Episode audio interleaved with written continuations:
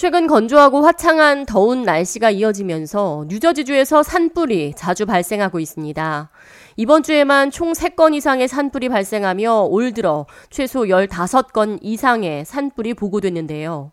지난 화요일 맨체스터 타운십 산불로 인해 약 4천 에이커에 달하는 면적이 불에 타 소실됐습니다.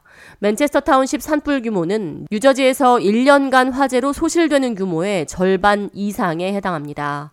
또 수요일에는 뉴저지 오션 카운티에서 대규모 산불이 발생했으며 홉웰 타운십에서도 화재가 이어졌습니다.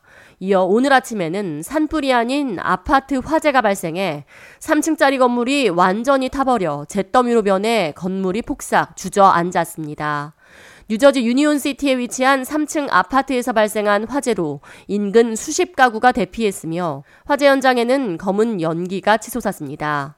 오늘 오전 5시 11분 캐리건 에비뉴 19스트리트에 위치한 3층짜리 아파트에서 화재 신고가 접수됐습니다. 브라이언 스택 유니온 시티 시장은 당시 수많은 아파트 주민들이 절규하며 도와달라고 외치는 상황이었으며 4개 지역 소방대원뿐만 아니라 인근 주민들까지 투입돼 화마에 휩싸인 주민들을 구조하는 작업에 나섰다고 전했습니다.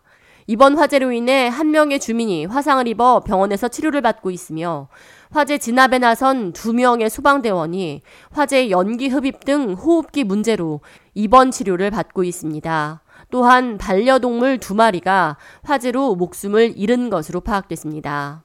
이번 화재로 피해를 입은 가구는 총 11가구로 약 52명의 주민들이 삶의 터전을 잃어버렸습니다.